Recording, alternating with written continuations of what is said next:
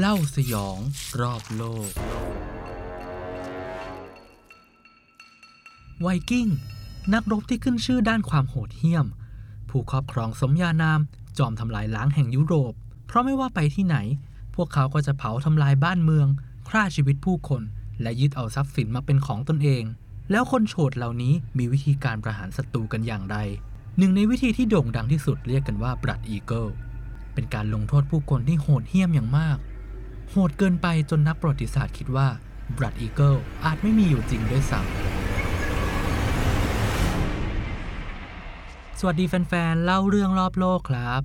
พบกับเพลย์ลิสต์ใหม่ของช่องเล่าสยองรอบโลก พอดแคสต์สารคดีที่จะมาเล่าเรื่องราววัฒนธรรมต่างๆ ประวัติศาสตร์อันน่าสะพรึง ตลอดจนการทดลองทางวิทยาศาสตร์ที่น่ากลัว ก็ถ้าใครเป็นแฟนเรื่องสยองหรือว่า สนใจสารคดีแปลกๆ มุมเร้นลับ หรือว่าเรื่องอึ้งทึ่งเสียวจากต่างประเทศเนี่ยก็ฝากเพลย์ลิสต์นี้ไว้ในอ้อมอกอ้อมใจด้วยนะครับสำหรับผู้ที่จะมาเล่าคือใคร ผมตัวลิตเติ้ลเองครับ ถ้าใครดูตัวต่อตัวกับกรุณาบัวคำศรีก็น่าจะจำกันได้ ตัวลิตเติ้ลคู่กับตัวพี่นาเนอะวันนี้ลองรับหน้าที่ใหม่เป็นผู้ดำเนินรายการพอดแคสต์อยู่บ้างสำหรับ episode แรกของเล่าสยองรอบโลก วันนี้พาไปกันที่สแกนดิเนเวียครับ ไปรู้จักเรื่องราวของไวกิ้ง และการประหารชีวิตที่ขึ้นชื่อว่าโหดเหี้ยมที่สุด มีชื่อเรียกว่า Blood Eagle Blood Eagle คืออะไร ลองจินตนาการดูว่าคุณเป็นเชลยศึก ที่พ่ายแพ้ในการรบกับไวกิ้ง โชคร้ายฮะ คุณไม่ตายในสนามรบ เพราะคุณจะต้องถูกไวกิ้งประหาร ทีนี้เนี่ย คุณอาจจะคิดว่า เออ ไวกิ้งอาจจะแค่ตัดหัว ถลกหนัง หรืออาจจะเผาเราทั้งเป็นแล้ววะ แต่ไม่ฮะ เพราะว่า คนอื่นเนี่ยอาจจะได้สิทธิ์อย่างนั้น แต่ว่าคุณเป็นผู้โชคดีที่สุด เพราะว่าคุณจะถูกทำ Blood Eagle เพื่อเป็นเครื่องบูชายัญแก่เทพเจ้าโอดิน ขั้นตอนแรกฮะไวกิ้งเนี่ยจะจับเหยื่อถอดเสื้อผ้าออกทั้งหมด แล้วก็จับนอนคว่ำลง อาจจะมีท่อนไม้ หรือว่าอาจจะนอนกับพื้นก็ได้ โดยที่เหยื่อเนี่ยจะถูกมัดมือและเท้าไว้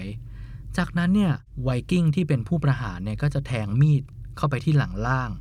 แล้วก็กรีดขึ้นมาเรื่อยๆ จนถึงบริเวณสะบักครับ กรีดแบบนี้สองด้านซ้ายขวาของกระดูกสันหลัง แล้วก็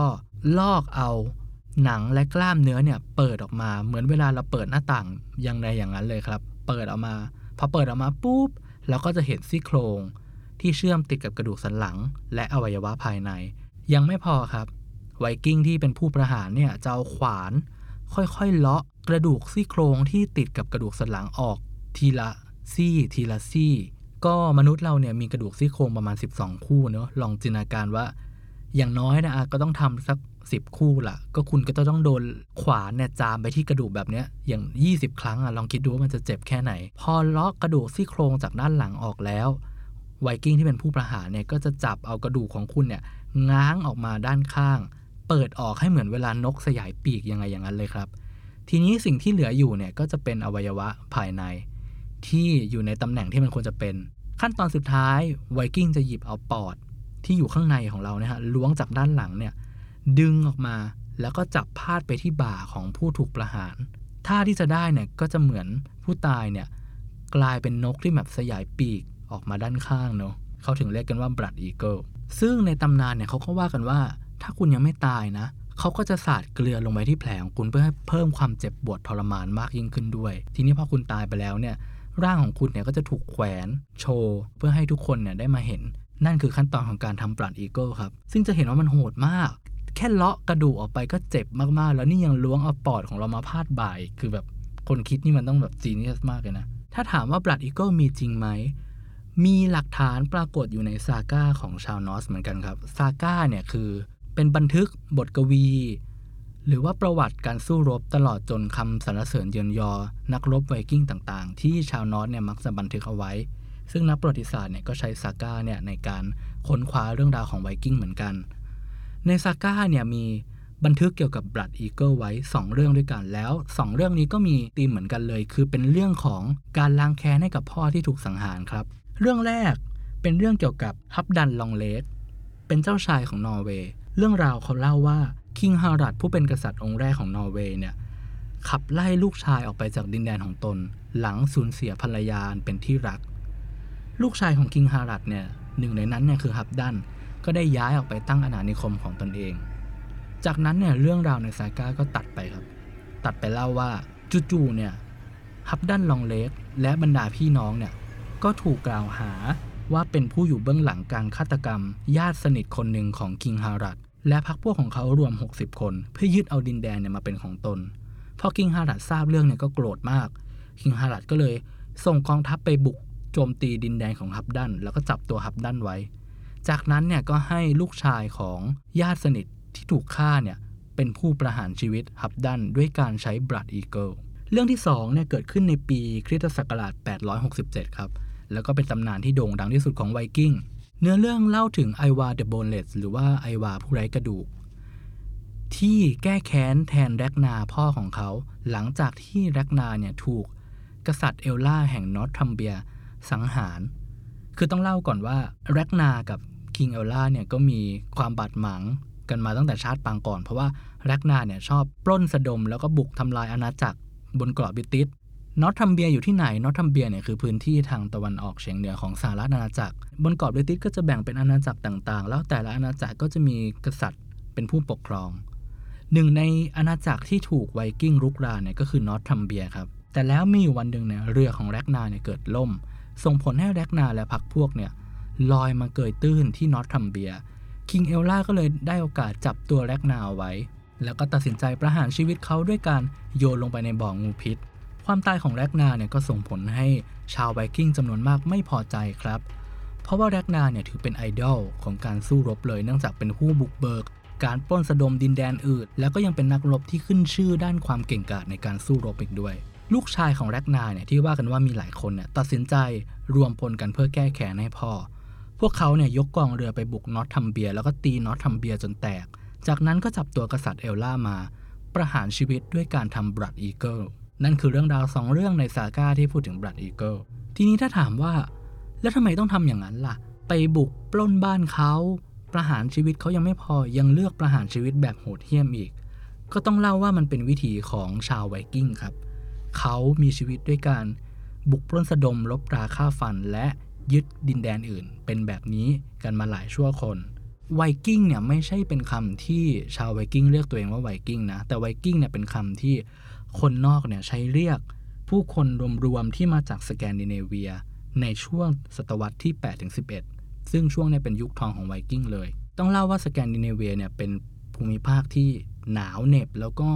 แร้นแค้นอย่างมาก จะปลูกพืชก็ลำบาก จะเลี้ยงสัตว์ก็ลำบาก ทีนี้ผู้คนที่นั่นเนี่ยก็เลยมองหาหนทางใหม่ในการ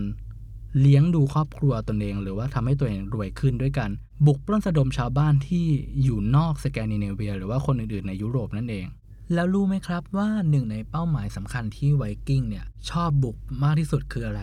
คือบรรดาวัดวาอาราม หรือว่าโบสถ์ของยุโรป เพราะว่าโบสถ์พวกเนี้ยไวกิ้งรู้ดีว่าเป็นที่เก็บทรัพย์สมบัติเงินทองต่างๆ ไวกิ้งก็เลยชอบโจมตีโบสถ์แล้วพอจับพระมาได้เนี่ยก็ฆ่าพระด้วยนะ ทีนี้พอปล้นสะดมเอาทรัพย์สมบัติมาได้แล้วไวกิ้งก็จะหอบข้าวของที่ขนมาได้เนี่ย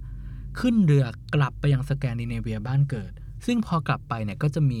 งานเฉลิมฉลองแบบยิ่งใหญ่เลยมีการกินเลี้ยง ฉลองชัยชนะ แล้วก็แต่ละคนเนี่ยก็จะมาเล่าตำนานวีรกรรมต่างๆ ที่ตัวเองเคยทำซึ่งต้องเล่าว่าในกองของไวกิ้งเนี่ยไม่ได้มีแค่นักรบนะ แต่ว่าจะมีคนที่ทำอาชีพกวีอยู่ในนั้นด้วย ซึ่งกวีเนี่ยจะเป็นคนคอย จดจำบันทึกเรื่องราวต่างๆ เพื่อมาแต่งกวีในการสรรเสริญนักรบ ผู้เป็นผู้นำเช่น แม่ทัพ คนนี้เก่งกาจอย่างนั้นอย่างนี้ หรือแม่ทัพคนนี้มีน้ำใจในการแบ่งปันทรัพย์สินที่ปล้นมาให้ลูกน้อง นี่คือบรรยากาศของงานเลี้ยงของไวกิ้งหลังจากสู้รบ ซึ่งสิ่งที่กวีเนี่ยประพันธ์ออกมาเนี่ยแหละครับ ที่ในที่สุดแล้วเนี่ยในอีกหลายร้อยปีถัดมาเนี่ยมันได้กลายมาเป็นซาก้า ทีนี้เนี่ยในเรื่องของ Blood Eagle ที่ที่เมื่อกี้เราฟังกันแล้วก็ได้เห็นว่ามันมีหลักฐานอยู่จริงใน saga เนี่ยทำไมนักประวัติศาสตร์บางคนเขาถึง ไม่ค่อยเชื่อว่า Blood Eagle เนี่ยมีอยู่จริง หนึ่งเลยก็เพราะว่า saga เนี่ยเขียนขึ้นในช่วงคริสตศักราชที่ 1,100 ถึง 1,200 ในขณะที่ตัวละครที่พูดถึง Blood Eagle เนี่ยเกิดขึ้นในคริสตศักราชที่ 800 ถึง 900 เพราะฉะนั้นเนี่ยแปลว่ามันถูกเขียนขึ้นหลังจากเหตุการณ์หลายร้อยปีมาแล้ว อาจมีการเสริมเติมแต่งให้เรื่องราวนั้นเนี่ยมันดูแบบ น่ากลัวหรือว่าโหดเหี้ยมมากยิ่งขึ้น อีกประเด็นก็คือเขามองกันว่าไม่น่าจะมีใครทนความเจ็บปวดได้ขนาดนั้น คือบรรยายของ Blood Eagle ใน saga เนี่ยพูดถึงว่า จะต้องให้เหยื่อเนี่ยยังมีชีวิตอยู่ตลอดเวลาในกระบวนการทำ Blood Eagleพอลองคิดดูว่าตรงกระดูกสันหลังของเราเนี่ยมันมีเส้นประสาทมากมายเลย เขาก็เลยเชื่อกันว่าไม่น่าจะมีใครเนี่ยทนความเจ็บปวดได้มากขนาดนั้น คิดดูสิว่าเลาะซี่โครงออกทีละข้อทีละข้อ แล้วล้วงเอาปอดแบบนั้นออกไปอะ แล้วตรงนั้นมันมีหลอดเลือดใหญ่และมีเส้นประสาทจำนวนมากอยู่อะ เผลอๆเนี่ยเหยื่อเนี่ยน่าจะตายตั้งแต่ไวกิ้งเอาขวานเลาะซี่โครงแรกแล้วด้วยซ้ำเพราะฉะนั้นเขาก็เลยเชื่อว่า Blood Eagle เนี่ยจริง ๆ แล้วเนี่ยอาจจะเป็นแค่ตำนาน ที่เล่ากันปากต่อปากเพื่อให้ผู้คนเนี่ยหวาดกลัวไวกิ้งแล้วก็ไม่กล้าที่จะลุกขึ้นมาต่อกรครับ หรือว่าถ้าพูดอีกอย่างหนึ่งก็คือ เป็นกึ่งกึ่งๆ เพราะประกันด้าจากไวกิ้งเองเพื่อใช้ในการปล้นสะดม เพราะว่าพอชาวบ้านเนี่ย รู้ว่าไวกิ้งมาบุก แล้วถ้าตัวเองต่อสู้แล้วเกิดต่อสู้แพ้โดนจับตัว ตัวเองเนี่ยมีสิทธิ์ที่จะโดนประหารชีวิตแบบบลัดอีเกิลถ้ารู้แบบนี้ก็ไม่สู้ดีกว่า หนีไปเอาชีวิตรอดดีกว่าแม้ก็ทิ้งบ้านเรือนทิ้งของไว้ให้ไวกิ้งปล้นทีนี้นอกจาก Blood Eagle แล้วเนี่ยไวกิ้งประหารชีวิตแบบไหนอีก ก็มีอีก 2 วิธีที่พูดถึงในซาก้า แล้วก็โหดไม่น้อยไปกว่ากันนะฮะ อย่างเช่น Hunk Meat แปลว่าเนื้อที่ถูกแขวน เหยื่อเนี่ยจะถูกเจาะส้นเท้าให้เป็นรู เพื่อร้อยเชือกเข้าไป ให้ผูกกับเอ็นร้อยหวายที่อยู่ตรงข้อเท้าของเรา จากนั้นเนี่ยร่างของคนคนนั้นเนี่ยก็จะถูกห้อยแบบกลับหัวขึ้นไป แล้วก็ปล่อยให้เลือดตกมาจนตายครับ ก็คือเหมือนกับเนื้อที่ถูกแขวนตามบ้านของชาวยุโรปโบราณ อีกวิธีหนึ่งเรียกกันว่า the fatal walk the fatal walk เนี่ยถ้าแปลเป็นไทยก็คือ ย่ำเท้ามรณะอะไรแบบนั้นนะนะเหยื่อเนี่ยจะถูกกรีดหน้าท้อง แล้วก็ล้วงเอาไส้เนี่ยไปผูกกับต้นไม้ จากนั้นเนี่ยผู้ประหารเนี่ยจะบังคับให้เหยื่อเนี่ยค่อยๆ เดินวนรอบต้นไม้ครับไส้ที่ไหลออกมาเนี่ยมันก็จะพันต้นไม้ไปเรื่อยๆ ให้เดินวนรอบเนี่ยจนไส้ไหลออกมาหมด คิดดูสิว่าจะมีคนทำได้จริงๆหรอ เราน่าจะตายตั้งแต่ถูกล้วงไส้ออกไปแล้วไหมนั่นและนั่นก็คือเรื่องราวการประหารสุดโหดของไวกิ้งครับ ที่ปัจจุบันเนี่ยยังเป็นที่ถกเถียงอยู่ว่า เกิดขึ้นจริงไหมหรือเป็นเพียงแค่ตำนานที่เสริมเติมแต่งเข้าไป เพื่อให้ไวกิ้งดูน่ากลัวและน่าเกรงขามมากยิ่งขึ้น ปิดท้ายกันนิดนึง พอเราเล่าเรื่องราวของไวกิ้งแล้วเนี่ยส่วนใหญ่เนี่ยคนมักจะพูดถึงแต่ความโหดเหี้ยม ความน่ากลัวเนาะซึ่งจริงๆเนี่ยมันมันก็เหมือนการเล่าเหรียญด้านเดียวอะจริง ๆ แล้วสังคมของไวกิ้งเนี่ยไม่ใช่ว่าทุกคนเป็นนักรบนะฮะไวกิ้งเนี่ยมีคนธรรมดาสามัญทั่วไป เหมือนทุกสังคมเลย มีชาวนา มีพ่อค้า มีนักดนตรี เมื่อกี้เราเล่าว่ามีกวีด้วยถูกต้อง ในความธรรมดาสามัญเนี่ย นอกจากจะรบเก่งแล้วเนี่ย ไวกิ้งเนี่ยยังเป็นนักเดินทางที่เก่งกาจอีกด้วยครับ พวกเขาเนี่ยมีเทคโนโลยีในการต่อเรือจนสามารถ เดินทางค้าขายไปได้ไกล ทางตะวันออกเนี่ยไปไกลถึงอัฟกานิสถานเลยทีเดียว เพราะว่ามีหลักฐานผ่านเหรียญมุสลิม ชุดผ้าไหมงาช้าง ซึ่งเป็น สินค้าที่หาไม่ได้ในยุโรป แต่ว่าเขากลับไปขุดเจอในสุสานของไวกิ้งที่อยู่ในสแกนดิเนเวีย ซึ่งก็บ่งชี้ว่าไวกิ้งกลุ่มเนี่ยมีการค้าขายกับชาวตะวันออก ส่วนทางตะวันตกเนี่ยไวกิ้งจำนวนหนึ่งเลยเนี่ยก็เดินทางไปไกลถึงไอซ์แลนด์ไปถึงกรีนแลนด์หรือว่าไปถึงบางส่วนของแคนาดาเลยด้วยซ้ำหลักฐานเนี่ยก็มีปรากฏผ่านสุสานแล้วก็ข้าวของทางโบราณคดีต่างๆ ซึ่งถ้าเป็นไปตามนี้เนี่ยนะเราก็พูดได้ว่า ไวกิ้งเดินทางถึงอเมริกาก่อนโคลัมบัสซะอีก ปัจจุบันเนี่ยเรื่องราวของไวกิ้งเนี่ยกำลังถูกเปิดเผยออกมาเรื่อยๆครับ ส่วนหนึ่งเนี่ยต้องขอบคุณสภาพอากาศนะ เพราะว่าพอโลกร้อนขึ้นเนี่ยธารน้ำแข็งในนอร์เวย์เนี่ยก็เริ่มละลาย แล้วมันก็เผยให้เห็นข้าวของทางโบราณคดีต่างๆ เช่น ลูกศรหนังสัตว์ ดาบหรือว่าคันธนูเหล่านี้เนี่ยเขาไปตรวจสอบแล้วพบว่าอายุเกินพันปีทั้งนั้น ซึ่งเป็นช่วงเวลาเดียวกับยุคทองของไวกิ้ง ทีนี้ประกอบกับเทคโนโลยีใหม่ๆ ในการศึกษาค้นคว้าเนี่ยก็ช่วยให้เรื่องราวของไวกิ้งเนี่ยถูกเปิดเผยมากขึ้นในมุมอื่นๆ ที่ไม่ใช่แค่การรบอย่างเดียว ล่าสุดเมื่อเดือนกันยายนปีที่แล้วครับวารสาร Nature เผยผลการศึกษา DNA ของกระดูกไวกิ้งที่พบในยุโรปช่วงปีคริสตศักราชที่ 800 ถึง 1,000นักวิทยาศาสตร์เนี่ยเขาทดลองถอดจีโนมของบรรดากระดูกไวกิ้งที่ค้นพบในสุสานหลายแห่งไม่ว่าจะเป็นในนอร์เวย์ใน ยูเครนในอังกฤษในฝรั่งเศส ก็เขาถอดออกมาเนี่ยได้จีโนมประมาณ 442 sequence ครับ แล้วก็ได้ข้อมูลใหม่ๆ เพิ่มนะอย่างเช่น มีจีโนมหนึ่งเนี่ยเขาค้นพบว่า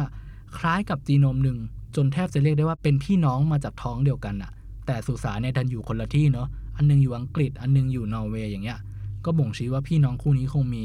เส้นทางชีวิตที่แตกต่างกันไปคนละสาย หรือพบว่า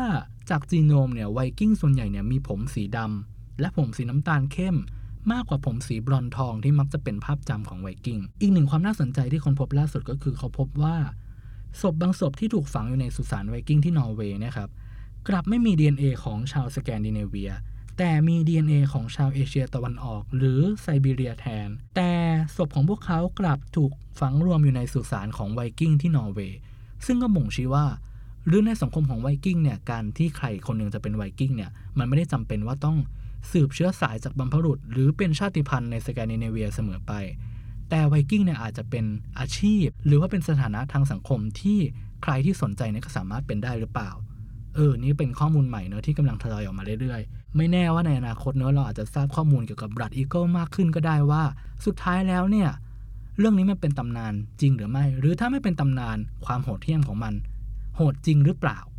ขอบพระคุณที่ติดตามเล่าสยองรอบโลก episode แรกกันมาถึงตอนจบนะครับ ขอฝากplaylist นี้ไว้ในอ้อมอกอ้อมใจด้วย แล้วก็ถ้าใครมีข้อติชมอะไรหรือว่ามีไอเดียเกี่ยวกับเรื่องสยองต่างๆ ก็นำเสนอกันมาได้นะครับสำหรับวันนี้ลาไปก่อนสวัสดีครับ เล่าสยองรอบโลก